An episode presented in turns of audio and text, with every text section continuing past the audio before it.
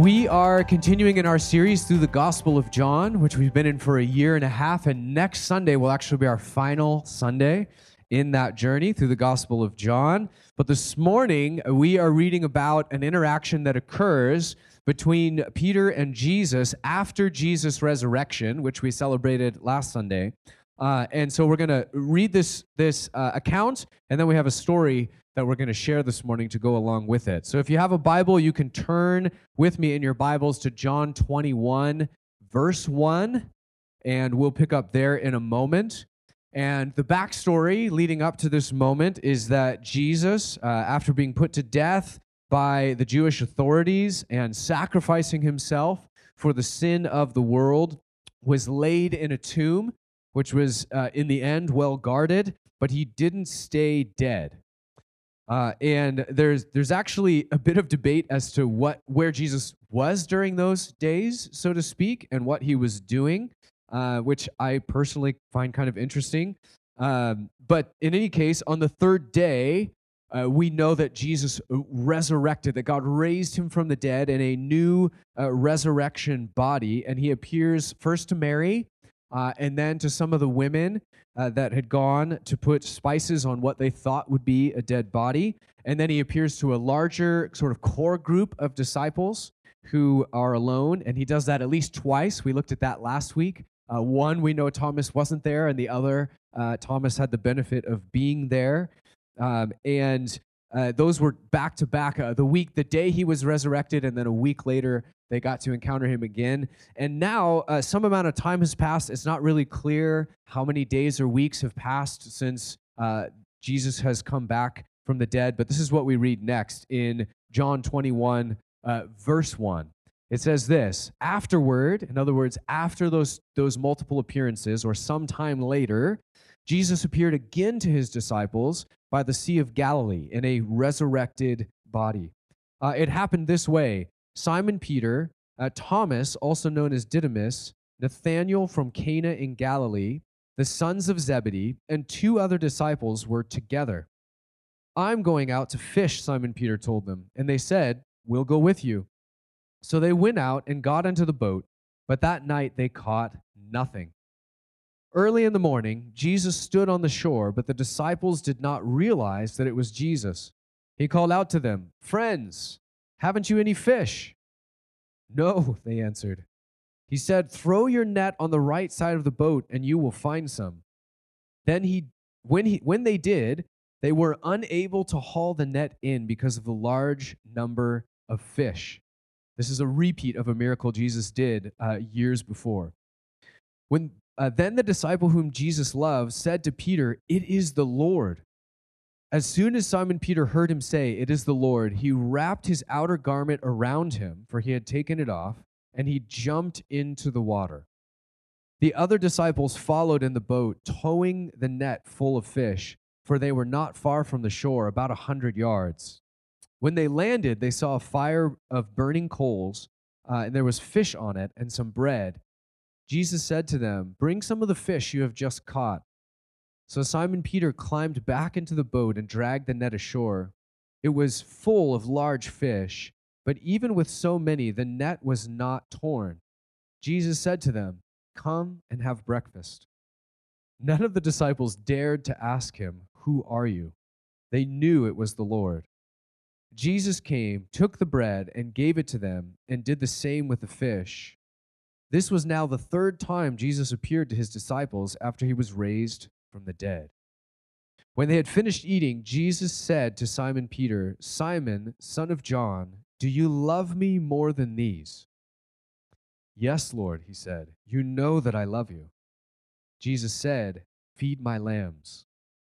Again, Jesus said, Simon, son of John, do you love me? He answered, Yes, Lord, you know that I love you. Jesus said, Take care of my sheep. The third time he said to him, Simon, son of John, do you love me? Peter was hurt because Jesus asked him the third time, Do you love me? He said, Lord, you know all things. You know that I love you. And Jesus said, Feed my sheep. in this interaction, Peter is restored back into relationship with Jesus uh, and uh, back in uh, in sort of commissioned, recommissioned, so to speak, for the kingdom of God. He's put on a new trajectory in life through this interaction that he has with Jesus. Uh, and a few weeks ago, as I was sort of reading ahead and reading the stories and the verses and thinking about them, I came across this story of Jesus who's, or sorry, Peter who's, you know, walking with Jesus, but then comes to this place of denying Jesus and, and walking away. And then Jesus coming and he encounters the resurrected Jesus and is restored back into relationship. And I was just thinking about Peter's story and what we would want to kind of highlight as we're teaching through this. And as I was thinking about it, uh, I actually thought about David and his story and was kind of thinking on that and thinking, wow, there's actually some powerful similarities between David's story um, and and Peter's story. And as I was kind of thinking on that over the course of a couple of days, David actually approached me and said, "Hey, um, I really feel like uh, I ought to kind of share my testimony in in some at, at some point with the church." And I said, "Oh, okay. Well, why don't why don't you do it uh, now, right after Easter, as we uh, cover these verses?" And so the two things sort of came together in my mind. Uh, and so rather than me unpacking these verses this morning and doing a normal exegetical teaching, uh, I'm just going to invite David to the front and he's going to share his story. And I think through the course of him sharing his story, you're going to see the parallels and uh, we're going to hear a bit of uh, the glory of God put on display in the way that he encountered uh, the living and resurrected Jesus. So um, let's give it up for David.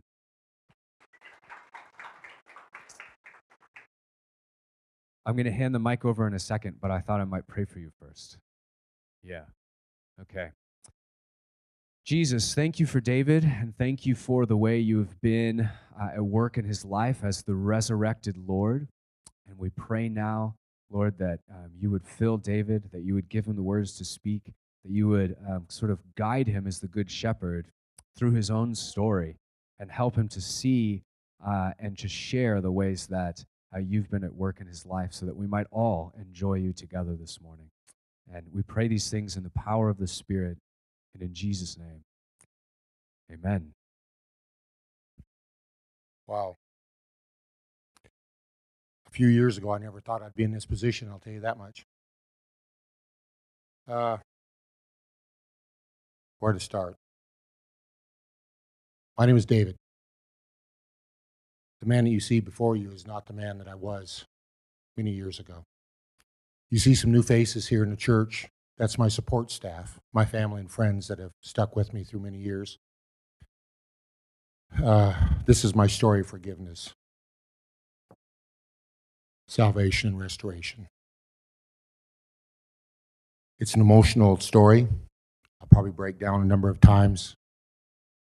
Uh, because God broke my heart. When he says that he will take a stony heart and give you a heart of flesh, I understand that.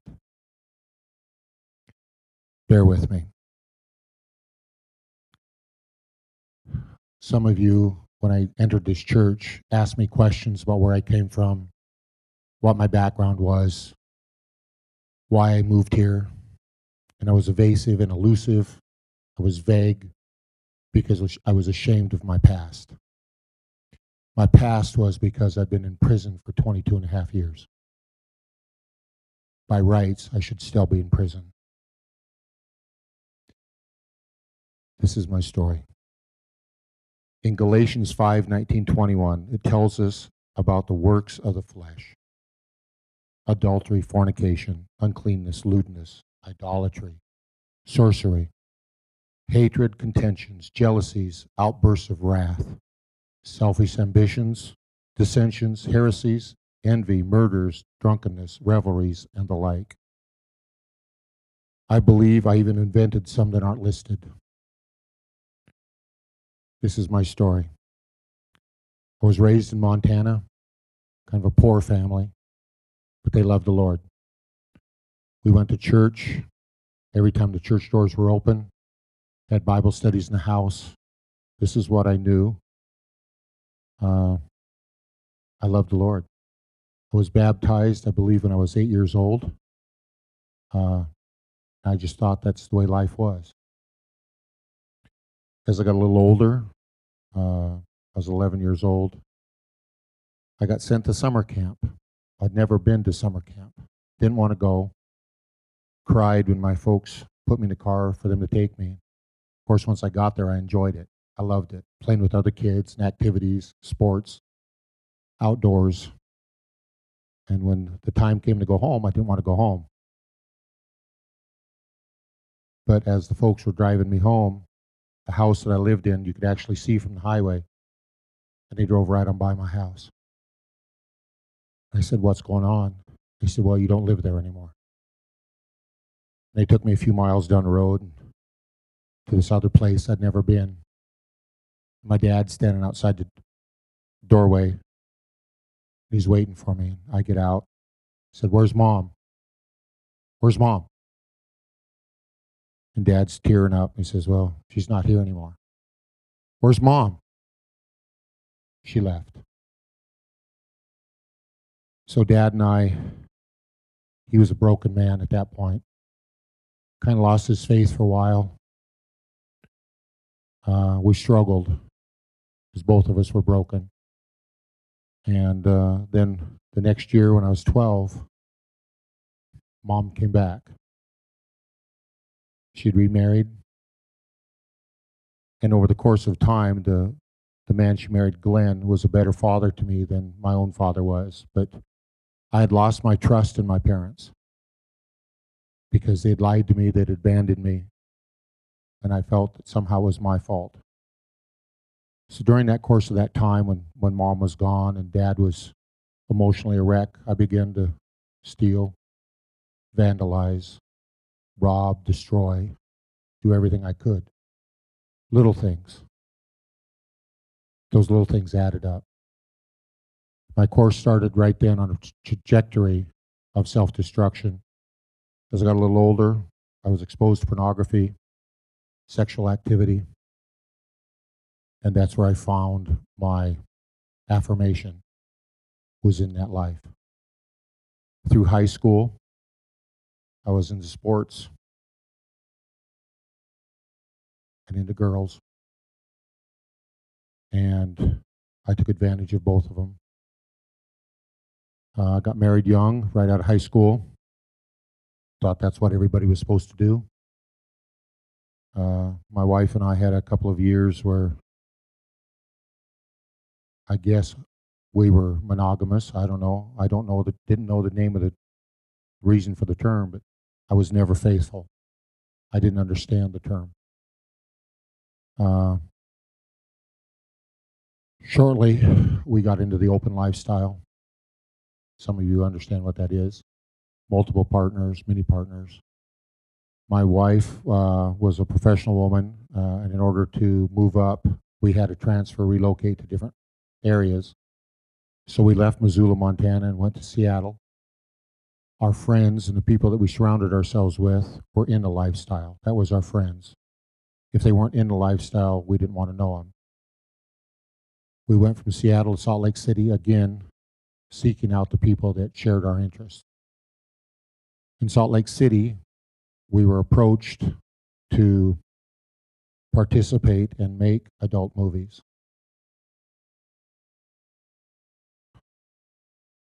It was just the next logical step.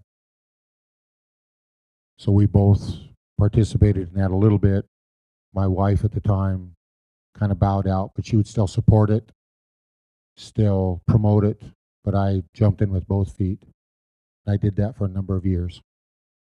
Surrounded myself with like minded people that their morals and their integrity and their wholesomeness supported the lack of my own. I was still thieving and stealing, still vandalizing a little bit, doing everything that I wanted to do. What felt good to me, I did. I had no restraints. Uh, didn't understand that. We ended up back in Seattle again. From Seattle, we ended up here in Spokane. And obviously, our, our life was continuing down this road of degradation. Uh, we couldn't understand it. Uh, in the course of that time, uh, I got divorced because I had no restraints. And through the course of time, more pornography, more addiction, to the point that in 2000, three of us committed a series of crimes.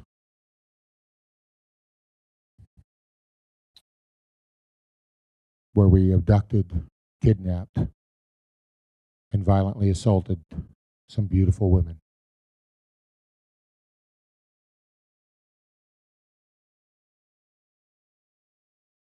I can't imagine that. The life that I led, I didn't even understand that that was wrong. Shortly thereafter, about nine days later, we were arrested, charged, convicted, and I was sentenced to 25 years in prison. Was angry. There's something I have to back up on here. My mother uh, in the mid 90s i guess when i was in the middle of in the middle of probably some of the worst of it pulled me aside. She was always talking to me about coming back to the lord. Said you weren't raised this way. You know better. Jesus loves you. He wants you to come back but i'd lost my faith and i'd lost my trust in my mother and I'd been I'd been beaten up. I'd been in a car wreck. I'm in a cast. I'm in pretty rough shape, and I'm at home working on the house. And uh, she's sitting there talking to me about Jesus Christ. She knew that she knew a part of my life. She knew parts of what were going on. And she says, David, you're going down the wrong road. God wants you to come back. And uh, I said some very hurtful things to my mother, some things that a child should never say to their mother. I renounced God in front of her. I told her I don't believe in this God of yours. What has he ever done for me? I told her that if you keep talking to me about Jesus Christ, I'll never come home again. And I meant it. And she knew I meant it. She says, All right. I won't talk to you about Jesus Christ again, but I'll pray for you more often. Sarcastically, I said, You do that. You pray to that God of yours for me. It was at that time in my life that I actually felt, I can look back on it and I felt God take his protective hand off of me. And things in my life began to unravel. I began to drink more. I got involved in sexual perversion further than I had been before. There's things that I did that only God and I know about. Uh, this was before my crime. So I ended up in prison, looking at 25 years. Hating the world, hating myself, angry, angry at everybody. So I became a convict. I did things in prison to be a convict. I smuggled drugs. I mule drugs. I fought. I had 37 major write ups in 10 years. Major write ups are criminal activity inside a prison. Because of that criminal activity, I actually extended my time. I was given more time, more time, more time, to the point that I should never have gotten out of prison. I shouldn't be here.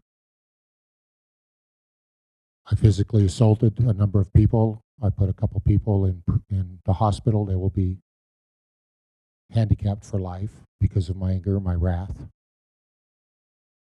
to say I was on a path of self destruction is very weak. There's a scripture in Romans that I want to read. It's Romans 1. Although they knew God, they did not glorify him as God, nor were thankful, but became futile in their thoughts, and their foolish hearts were darkened. That's me. I knew God. I'd known God. I'd experienced the love of God, and I had physically, verbally renounced Him in my life. Protesting to be wise, they became fools and changed the glory of the incorruptible God into an image made like corruptible man and birds and four footed animals and creeping things. In my case, sexual perversion. Therefore, God gave them up. Some scriptures say abandoned them. God gave them up. He abandoned them to uncleanness, to the lusts of their hearts, to dishonor their bodies among themselves, who exchanged the truth of God for the lie, and worshiped and served the creature rather than the Creator, who is blessed forever. Amen. For this, for this reason, God gave them up. This is the second time God abandoned them because of their continued seeking after wickedness. And then it goes on down. God gave them up again. God gave them over to their choices. I uh, I continued that path of destruction uh, in prison, and I believe God. I absolutely understand that God took His hand of protection off of me, and I saw I lived wickedness, unbelievable. I've seen, I've done unspeakable things. They, uh, I have friends here in the audience, family that have seen the worst in me, and they've seen, watched me grow. They've seen the change come about in me over the last decade plus. Because of my violent acts and choices that I made in prison, I ended up in a hole many times, too numerous to count. The hole is not a pleasant place. It's four concrete walls, a concrete bunk, and a toilet. And sometimes you're lucky enough to get a pair of underwear. And that's it. But in that time of correction, as they call it, I could hear the voice of God. I got rid of all the chaos in my life, all the stuff that I was running from and running to, and God slowly began to speak to me. And there was one particular time I was in a hole I was going to be there for a long time. Uh, and I got a Bible. I began to read the Bible, and I read it all the way through. And I read it all the way through again. And the Holy Spirit began to speak to me in those words. In those words, I read the New Testament. I read the New Testament again. I was there a long time. and God broke my heart while I was sitting in a hole in this concrete box. I was crying, I was weeping. I said, God, you got me. I'm all in. You got me top to bottom, side to side, front to back. I won't back up and I won't back down anymore. I will proclaim your word with every breath that I've got. And from that day forward, it was like the Holy Spirit gave me a dose of Miracle-Gro, and I haven't been able to shut up about Jesus Christ. I had the opportunity before my parents died to see them when they came to prison, and I apologized to them and said, You were right. You were absolutely right. God does love me. And He has forgiven me. And I'm sorry for the things that I said. At this time, I was still looking at possibly the rest of my life in prison. But I didn't care because I had a story to tell. And when I came out of the hole, I began to talk to men about Jesus Christ as much as I went in full force into that perversion and wickedness, God turned my life around and I went full force for Jesus Christ. Uh, thank you. It. Uh, I've seen lives changed in prison. I'm a perfect example of restoration of Jesus Christ. The, I've watched men who had dead eyes who were looking at the rest of their life in prison be restored. And I've watched life come into them. I've seen families reunited. I've seen things that just cannot happen happen because God, because God intervened. I've been in almost every prison in Washington State.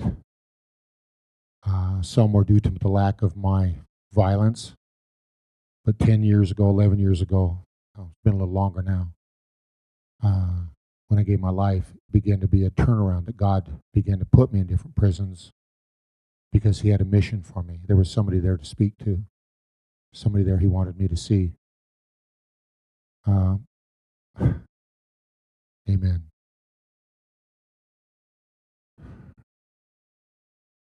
I love the Lord. I was released November 29th. November 20 of last year, just five months ago. Five, uh,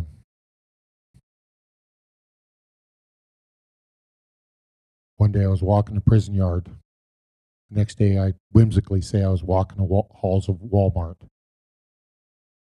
Travis, who's sitting in the back row, is a friend of mine. I've known him almost 30 years. He can attest to a lot of my story. My family here can attest to it. So my family's melody. Uh, when I called Travis and I said, Hey, what are you doing tomorrow? He says, Oh, I'm not too much. A job got canceled. I said, You want to come to the prison and pick me up, give me a ride home? And I think he dropped the phone because it just went silent. And, uh, but that's another story of how God opened the doorway for me to get out of prison. They called me down uh, on the 28th during the lockdown, during count. If you understand prison, that's that's the wrong. They don't do anything during that time. And said, "Here, here's a bunch of papers for you to sign." And I looked at them and "Denying, I'm not signing those." They say I'm getting out of prison. So yeah. He says, "No, I I got more time to do. I'm not getting out. He says, No, you're getting out. You need to sign these. And I said, No, I'm not getting out. and I said, You're going to have to explain this to me. And they couldn't. They just said, All we know is we got ordered to expedite your release. There's no explanation. There's no reason why I got out of prison. So when Travis came the next day to pick me up, the first stop that I had to make was to my CCO's office. I'm on parole. And she's told us, go away. I'm not ready for you. Come back this afternoon because you're not supposed to be out of prison. I don't even have your paperwork yet. And that's been the case all the way through. In order for me to get out of prison, it's required by law that I have a house I have a residence, I have an address, I have a bed, and I have a family that's willing to sponsor me. They literally kicked me out of prison. But God, God had other plans. There was a couple of churches that I tried to go to, I had plans to go to. And that door, the doors were just shut tight. I couldn't get out. Uh, couldn't go. And I was like, Lord, what is going on here? You know, because I love the fellowship of the church. And it just seemed like everything that I tried to do was failing. And so I got online and I looked around for church in my area, and River's Edge came up. Well, I read their statement of faith, and I liked it. And so I came down here that Sunday. I walked down here early. I live just up the street here, about seven blocks. I walked down here early. I walked in the door and I talked to Evan because I expected to be rejected. I absolutely expected to be rejected. I said, I need to talk to you. Here's my story. And he didn't even hesitate. He stuck out his hand. He said, You're welcome here. And then a lot of the people began to ask me where I came from and what my story was. And I was vague and I was elusive because I was ashamed of my background. I was ashamed of what I'd done. I was ashamed of prison. And Satan wanted me to live in that shame. He wanted me back in the shadows. He didn't want my story getting out of God's love and redemption, His forgiveness. And so I set up an appointment to talk to Matt, and Matt and I sat down, and I gave him three hours of my story, a lot more detail than what you're getting here now. And he told me the same thing. He says, You're welcome here. He says, I'll vet you. I'll make sure that you are who you say you are, which I expected. I'm glad to be here. I'm glad to be a part of this church. You all have welcomed me in. You haven't shunned me. I thank you for your love. If any of you are trapped in any type of addiction, there is a way out. There's one way out. His name is Jesus Christ. I was in a prison that I built of my own with pornography and addiction. And then I ended up in a prison with walls and concrete that you could see. Jesus Christ broke down both those walls and reached in and pulled me out and saved me and restored me. I'd like to say if he can do it to me, he can do it to anybody. He loves you. Jesus Christ is real. If you want to talk about anything, I'm available because I understand addiction. I understand prison walls. I understand barriers. And God has put me here for a mission, for a purpose. And I just love the Lord. Thank you for your time. Thank you for hearing my story.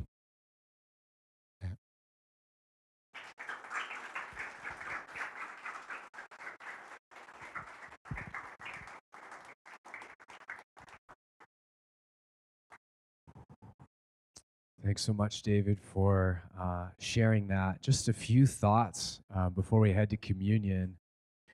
Uh, and one of them is that uh, when I first met David and, and did you know the long story and heard about him, the first thing that popped into my mind was actually Paul.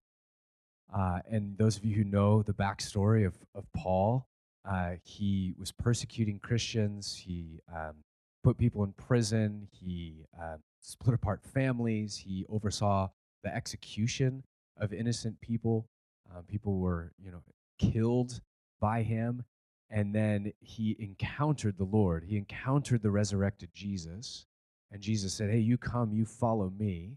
And similar to Peter, you know, go and feed my sheep. I'm, I'm raising you up to be a leader for the sake of my kingdom.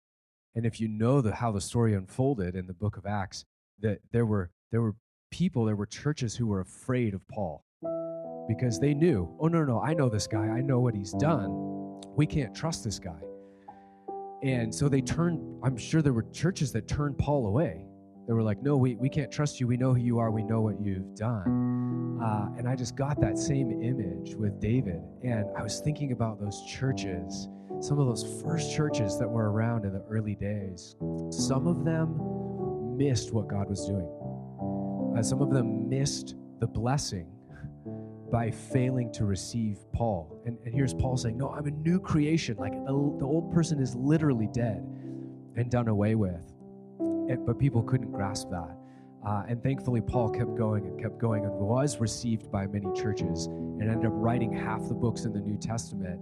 And a lot of what we understand about God's grace came from Paul and from the churches that received Paul and, and that he wrote to about them. So I really saw that in, in David's story. I just want to affirm publicly, David, what a blessing you've been to me and to our community since you've been here. Uh, it's been amazing. I think we've benefited more than, than he has uh, from him being a part of this.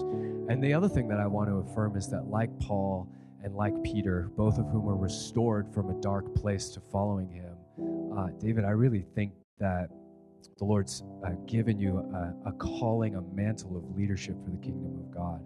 That just like Peter in the story says, Do you love me, David?